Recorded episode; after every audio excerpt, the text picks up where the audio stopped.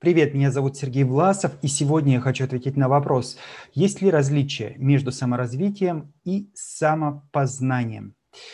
Вот э, хочу сказать, что сам ответ на, эти, на этот вопрос, он заключен уже в самом вопросе. И, в общем-то, коварство этого вопроса состоит в том, что он уже сам на себя отвечает.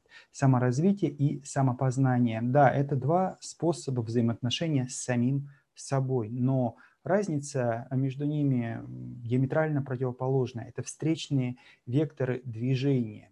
И если мы говорим о самопознании, то это понимание себя, это исследование себя, это признание себя, это принятие самого себя, это знакомство с самим собой, а, услышать самого себя, открыться перед самим собой, это шаг навстречу к самому себе. Это такая философия открытости, принятия, постижения, вот такое умиротворение без а, насилия, без э, усилия. То есть такая более пассивная позиция, позиция постижения, открытая и достаточно пассивная позиция.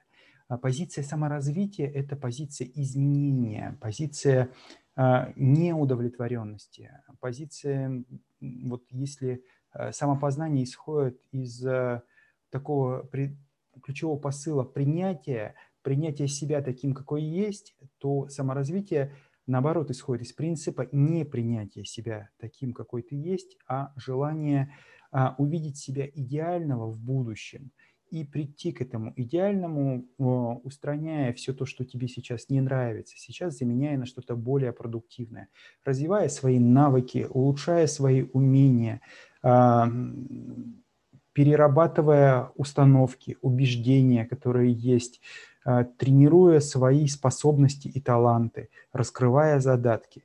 Поэтому разница здесь, если взять метафору строительства дома – будет в следующем. Если самопознание – это изучение проекта, который тебе предоставили, понимание его сути, то саморазвитие – это возведение здания по этому проекту.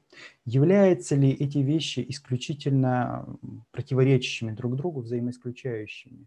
На мой взгляд, нет. Они очень тесно сочетаются, переплетаются и дополняют друг друга, потому что не поняв себя, не поняв своих сильных сторон и ресурсов, трудно найти э, основание, поддержку, источник энергии, потенциал для изменения. Ну и с другой стороны, если ты не развиваешь себя, то само по себе принятие себя, познание себя, понимание себя – не ведет э, к выходу на качественно новый уровень. Оно дает некое умиротворение самим собой, но оно не раскрывает перед тобой новых возможностей, которые лежат за рамками того, что у тебя было до этого, до момента познания.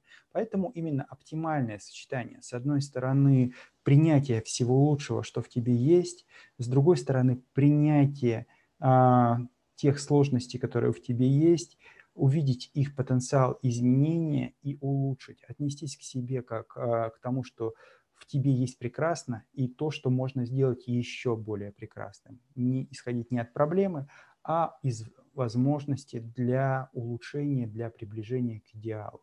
Поэтому вот такое сочетание, оно возможно и дает очень хорошую пользу, дает очень хорошую продуктивность. И я считаю, что отталкиваться нужно как раз от познания себя, понимания себя, от понимания своих желаний, своих целей, от понимания и принятия того, что есть тебе, ну и от понимания того, к чему бы тебе хотелось прийти, и уже целенаправленной работы по вот развитию этих талантов, этих способностей и достижению вот этих желаемых результатов.